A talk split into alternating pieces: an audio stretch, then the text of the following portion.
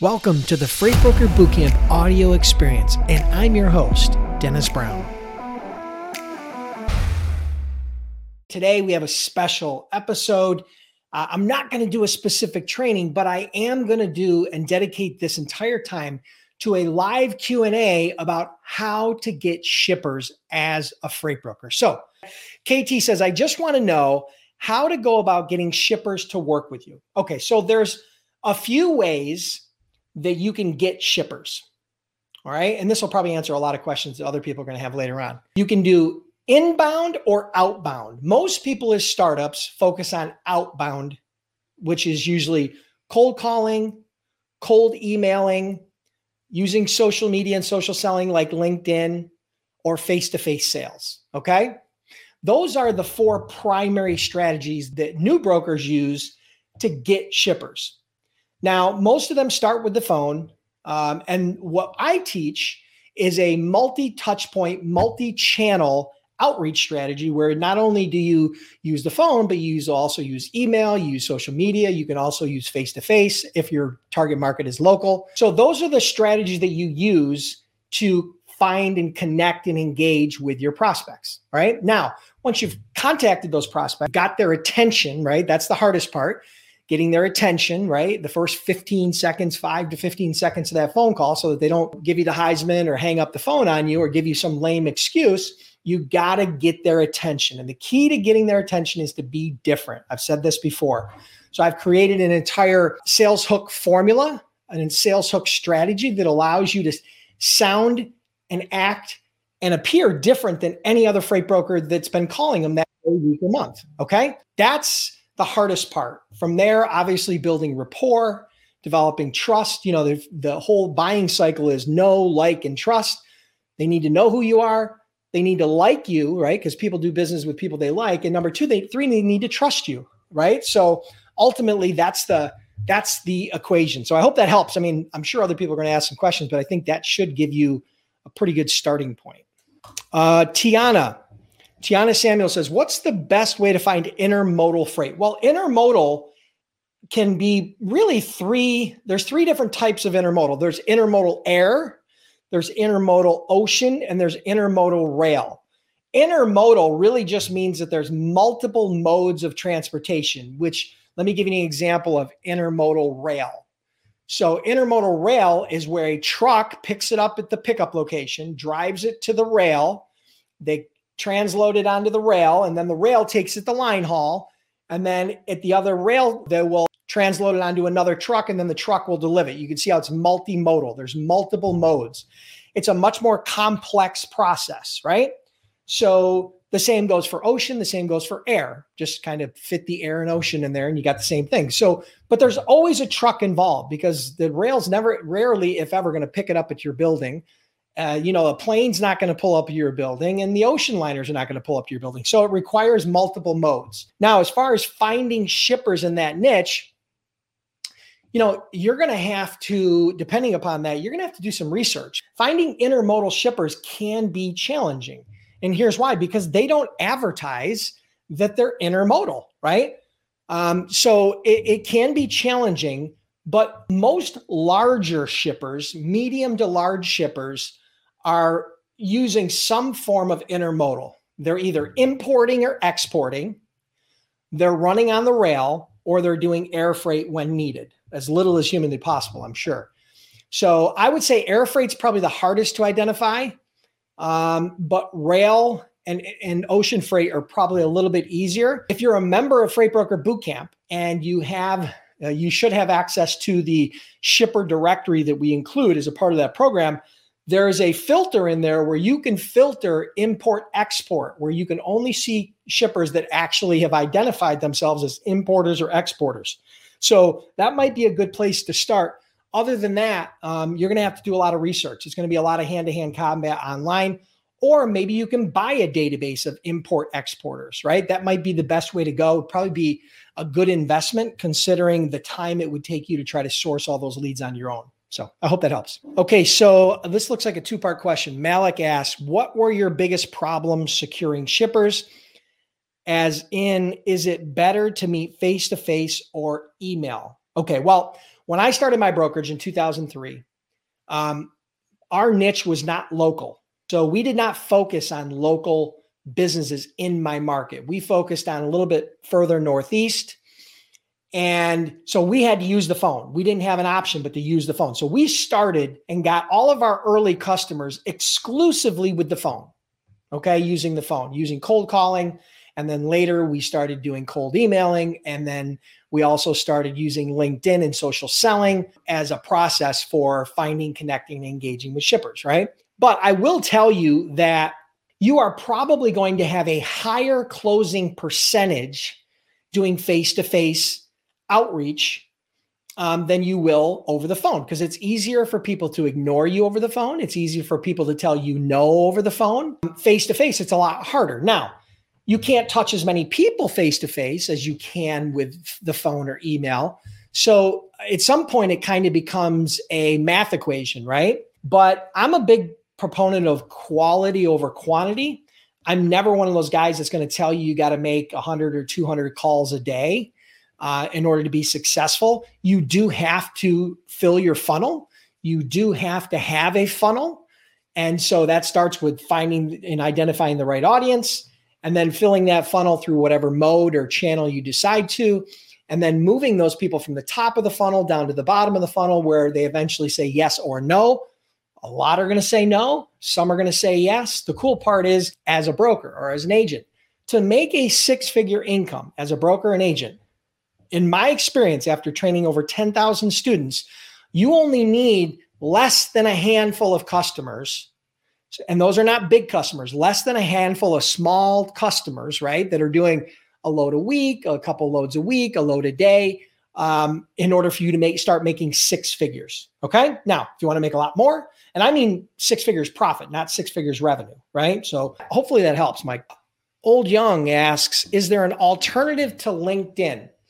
Well, LinkedIn is my favorite, but you could use any social media channel. You could use Facebook, you could use Instagram, you could use some of those other channels, you could use Twitter. I just find that LinkedIn is a lot easier to identify my target market, right? If I go on Facebook, it's harder, much harder to identify who the shippers are and who the shipping managers are. But if I go on LinkedIn, it's a part of their profile. So it's easy to identify and find them. Facebook is also a lot harder because unless somebody friends you, you can't message. It's hard to message them, right? Your messages kind of go to a spam box. LinkedIn is a little bit more lenient with that, right? You can send a connection request with a message in there right? So, uh, and people are in the business environment are more likely, if you're relevant, they're more likely to connect with you on LinkedIn than they will on their personal profile. So, I'm not saying you can't use Facebook or Instagram, but my first choice is LinkedIn if you're going to be using social selling and social media to find and connect and engage with shippers. Uh, Ozan asks, Thanks for your time, Dennis. Do you think being friendly is good for the first contact? Like, hello, Dennis. I live in the same area as you. I wanted to say hello and introduce myself as an agent. You know, being friendly is always great, but you have to understand something. You have to put yourself in the shoes of the shipper. A shipping manager, warehouse manager, transportation manager, logistics manager is busy as a one legged man in an ass kicking contest. Okay. They're busy. Um, they are multitasking, they have a lot going on. And so the problem with just trying to be friendly is that those calls are not engaging. Now, you might get a few people that are like, oh boy, this guy's really nice and he's local. So, you know, that might hook a few people. But Ozan, you went through the Freight Broker Sales Accelerator. All you need to do is follow the um, sales hook formula, the sales hook formula that I taught you and I coached you and I worked with you on, and you have the course and all the training. Use the sales hook formula. Find something that is compelling and relevant. Now, local is relevant. So there is some relevance there, but I'm not sure it's going to get you what you want. Here's the sure way to find out pick up the phone and test it. If you're not getting engagement, if you call uh, and talk to 10 people on the phone and you're not getting the leveling of engagement you're actually talking to 10 shipping managers and you're they're just pushing you off and not giving you uh, kind of the the feedback that you want then i'd change it but testing is the best way to do it There is what you guys have to understand is there is no one size fits all script that all shippers are going to respond to. Okay. The problem, that's where most people fail. They think that having some, there's some magic script that they can just read the words and customers are going to fall out of the trees. It doesn't work that way. It doesn't work that way. There's a process. If it was that easy, everybody'd do it. If it was that easy, everybody'd be a millionaire. It doesn't work that way. Okay, that's why I put the Freight Broker Sales Accelerator together. I can't make it any more clear. It teaches you step by step by step by step by step on exactly how to do it. Okay. Not only does the course teach you, but I coach you live. So when we do coaching in the Freight Broker Sales Accelerator, it's a Zoom call. So if when Ozan was in the Freight Broker Sales Accelerator, he had questions or concerns or issues, I brought him up on stage. We were side by side on a live Zoom call, and he asked his question, and then we dissected that question or that issue, and I coached and mentored him through those issues. Right. So if you join the Freight Broker Sales Accelerator, that's what I'll do for you for five weeks. Okay. So hope that helps. Uh, Max asks, besides load boards, are there more options to find carriers? Yeah, but the load board is going to be your number one option. Referrals from other carriers is going to be your number two. Maybe referrals from other shippers might be number three. You know, the problem is, is it having a directory of carriers and just randomly cold calling them is going to be very low ROI because you don't know if those carriers are going to match up with your customers' freight needs and demands. Cold calling a list of carriers to me just doesn't, it's not a good use of time, right? So I would much prefer to find carriers, use tools like load boards, DAT, uh, you know, uh, Truckstop, other load boards to try to uh, identify the type of equipment they have, uh, their geography, the lanes they run, and then start developing a relationship with them right? And then try to put a partnership together. So there are, but I don't think they're going to be nearly as valuable, and the ROI is not anywhere near as good. Okay, so uh, Michael Shepard, how much value do you put on visiting customers or potential customers for face to face meetings? I put an enormous amount of value face to face meetings, whether they're existing customers that are remote or local and you haven't met yet, or if they're prospects that you're soliciting and redoing outreach to. So face to face is a very powerful tool, but number one, not everybody's as comfortable uh, doing face to face sales, right? Number two, not everybody's niche is local, right? There's some limitations there, but when you can meet face to face, whether that be a prospect that you're doing outreach to, you've never met or talked to, or whether that be a customer you started doing business with and you still haven't met face to face, both of those are extremely valuable you building rapport and building trust and building a relationship is much easier face to face than it is through email or through phone. The hardest is through email and social media. Second hardest is the phone. The the, mo- the easiest way to build those relationships is face to face. Now, there you know the problem with face to face is it has some con- time constraints and limitations. Phone sales, email, LinkedIn, you open up the whole world to your to your you know to your opportunity, right? So there's pros and cons. Oh, all right, Darian, could you give us a free method to be different? Okay, simple, very simple. It doesn't cost you anything to be different. You are a prospect, you're working for XYZ logistics company. Before I call you, I'm going to do some research. I'm going to look at your company website. I'm going to search Google for your company name. Uh, I'm also going to educate myself on your niche, obviously, because I will have selected that niche. And I will also look you up on LinkedIn. I will gather sales intelligence. I will gather some information that's very relevant to you and your business. Okay. That information is what I will use to create a sales hook. Okay. So this probably take you three to five minutes to do the research and then you develop your sales hook. Let's say, for example, here's a simple sales hook. You go to the company's website, you see on the press release that they just acquired in the last month or two, they just acquired another company in their niche, in their market, in their industry. So that becomes the part of your sales hook. So when you do the outreach to them, you're going to, number one, congratulate them on the fact that they acquire. I, I read the press release on your website. I see that you've acquired XYZ company. Congratulations. I just wanted to reach out and let you know. I, I understand it's very common that during these types of mergers and acquisitions, that logistics is a huge challenge for both parties as they merge. And I was just curious, how are you addressing that? How are you guys handling that? I found something very relevant, very contextual, very specific. And then I packaged it in a way that made sense to him because he knows that when you merge companies, logistics and, and merging shipping and logistics is one of the most difficult components. And then I didn't beg him for freight. I didn't tell him that I could help him. I asked him how he was addressing that. I asked him a question. Now, that question is going to get a response. If my sales hook is good, then he's probably going to answer that question. It might be brief or it might be detailed, right? Now, that's an example of leveraging sales intelligence to create a sales hook. That's a perfect example.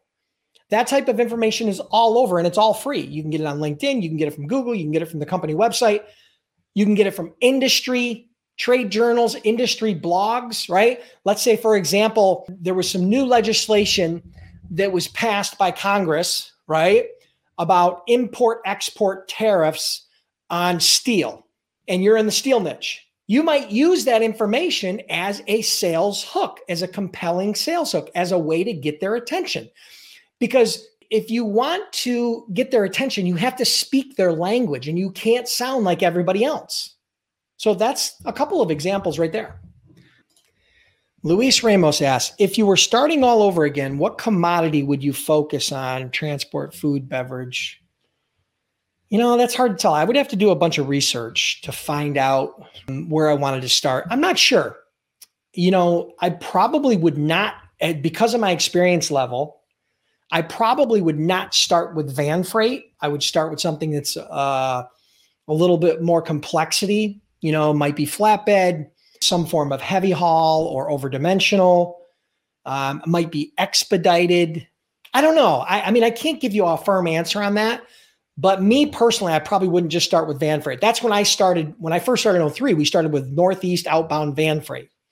Um, and I wouldn't start with van freight because it's the most competitive, right? It's by far the most competitive of any. If you just say van freight, then it's definitely the most competitive. If you're looking for a specific niche like bottled beverages. That gets a little, those are still competitive, right? I mean, so yeah, I would probably find something that's a little bit less competitive, something that's easier to differentiate myself. And that would be my approach. Uh, how important is it to narrow down your niche? Extremely important. In my opinion, and I've said it before, riches are in niches. The, you, you need to identify a niche. Now, there's a variety of ways you can do that. You can do the research and find a niche and then approach that niche. Or you can kind of do a shotgun approach. And then where you start getting traction, you can dig into that niche and then expand into that niche. Some people do it. Those are the two primary ways that I see people doing it. I had a guest on here not long ago. I can't remember who it was, but they didn't really find a niche, but they did an enormous amount of outreach to a variety of different niches. And then they got their first customer, and then they expanded using that first customer's niche and went into that niche and then they've kind of branched out from there. So there's a variety of ways to do it. There's no right and wrong way, but you will need to niche down, especially as a startup, if you really want to stand out. Now, you can expand into other niches over time. You're not limited to that one niche forever, but I find um, that it's a lot easier to be relevant when you niche down, right? So, hope that helps. Uh, Tony asks Are there daily industry KPIs to keep us uh, price loads competitively. Yes, there is there is market and rate intelligence available through most load boards, particularly the DAT and Truckstop. So they have rating tools. Now those tools you should not exclusively use those tools to determine your rates because those are not always right. There are sometimes when it's they're really high, sometimes when they're really low. They're a baseline. They're a rear view mirror of what things cost uh, you know potentially cost over a 30 60 90 days right? You can use them as a as a baseline but not as your specific rates. The process for getting rates is identify the lane and the equipment identify what the rating intelligence is on the load boards find some carriers that run those lanes and then validate those rates before you quote a shipper right so you'll call up a couple carriers. If it's Buffalo to Atlanta flatbed, I wouldn't just quote it off the the DAT uh, rating tool, I would actually call some carriers, use that baseline as kind of a starting point, maybe go down a little bit, figure out what the bottom is as far as three or four or five carriers. And then I would use that as the baseline for my cost. And then I would mark it up from there. So I hope that helps. Oh, here's a great question. Adam Getter if you're already a carrier, is it wise decision to become an asset-based broker? If I were a carrier and I were in, in your shoes, I would absolutely have my broker authority. I would have a separate division that does brokerage. Why? Because if you're a carrier and you got five trucks, the maximum capacity you have to service customers and the maximum capacity for sales and freight is five trucks all running simultaneously. So that's your cap. Let's say each one of those is doing 2,500 miles a week times five. That's 12,500 miles a week. Let's assume it's a couple bucks a mile. That's $25,000 in revenue. That's your max per week. And that, that, right? Just quick math back of the napkin. If you have a brokerage division, you can not only keep your trucks busy and haul those same five loads, you know, that you were hauling before, but you can also haul you can also make money by leveraging the trucks of other carriers. You've already got the shippers right? You, if you're doing direct with shippers you've already got those shippers. You open up the opportunity to do another if all you did was do five loads a week right? You're going to potentially double your profit. But five loads a week is nothing as a broker right? That's a loaded that's like a load once a day one through monday through friday. That's nothing right? That's amateur hour you know, we were doing, I forgot what it was. I, I think we were doing, geez, I don't even know. It was like 500 loads a day or something, probably by the time, you know, I retired and sold the business. So, yeah. Um, yeah, I would absolutely. Okay, here's a question from Old Young. What's one reason a shipper will give a new broker a chance? They like them. If you're nothing more than likable, there's a chance that a new shipper is going to give you a chance.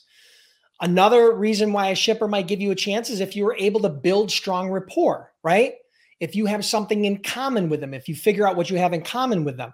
Another reason why they might give you a chance is because, you know, you identify a sales hook that's very compelling to them, maybe a challenge or an issue they're facing, and you start to speak their language. So, those are a few reasons why a shipper might give a brand new broker a chance.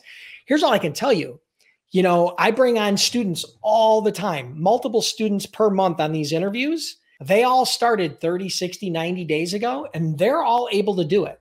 So if they're able to do it, I'm confident you can do it. Right now, many of them took the Freight Broker Bootcamp and then took the Freight Broker Sales Accelerator program, which is why we're here to do some live Q&A and try to help guide you through the process. But if you're looking for more help and you need more assistance and you want me to help coach you through this process, you got to get enrolled in the Freight Broker Sales Accelerator. Oh, here's an interesting question.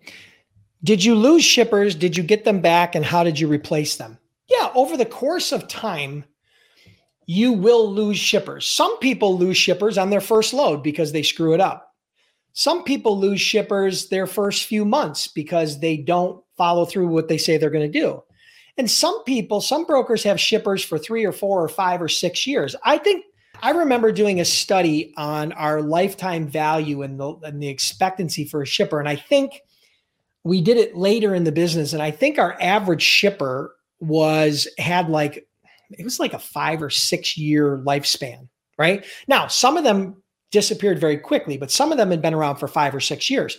Now, things will change. You will not have the same shipper forever. Usually that's not the case. Hopefully, you can keep them for five or 10 years and the way you replace them is the same way you got them. The difference is, is once you've had a customer for three or four or five years, you now have a lot more experience and you know how to, you know the challenges and you know how to replace that customer because you know what shippers are looking for. So replacing them isn't the issue. But here's a co- good segue into this. I teach my uh, customer development and retention strategies in the Freight Broker Sales Accelerator. So I teach you how to turn one load into a million dollars in freight.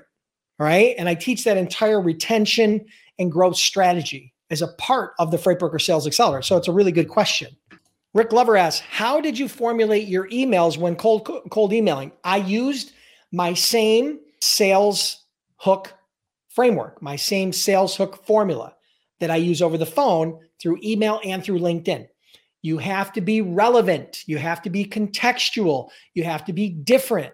So, the way you do that is to gather sales intelligence, understand your market, educate yourself about the shipper, about the industry, and create compelling sales hooks that are relevant. And I did the same thing through email. The key with email is you got to be brief.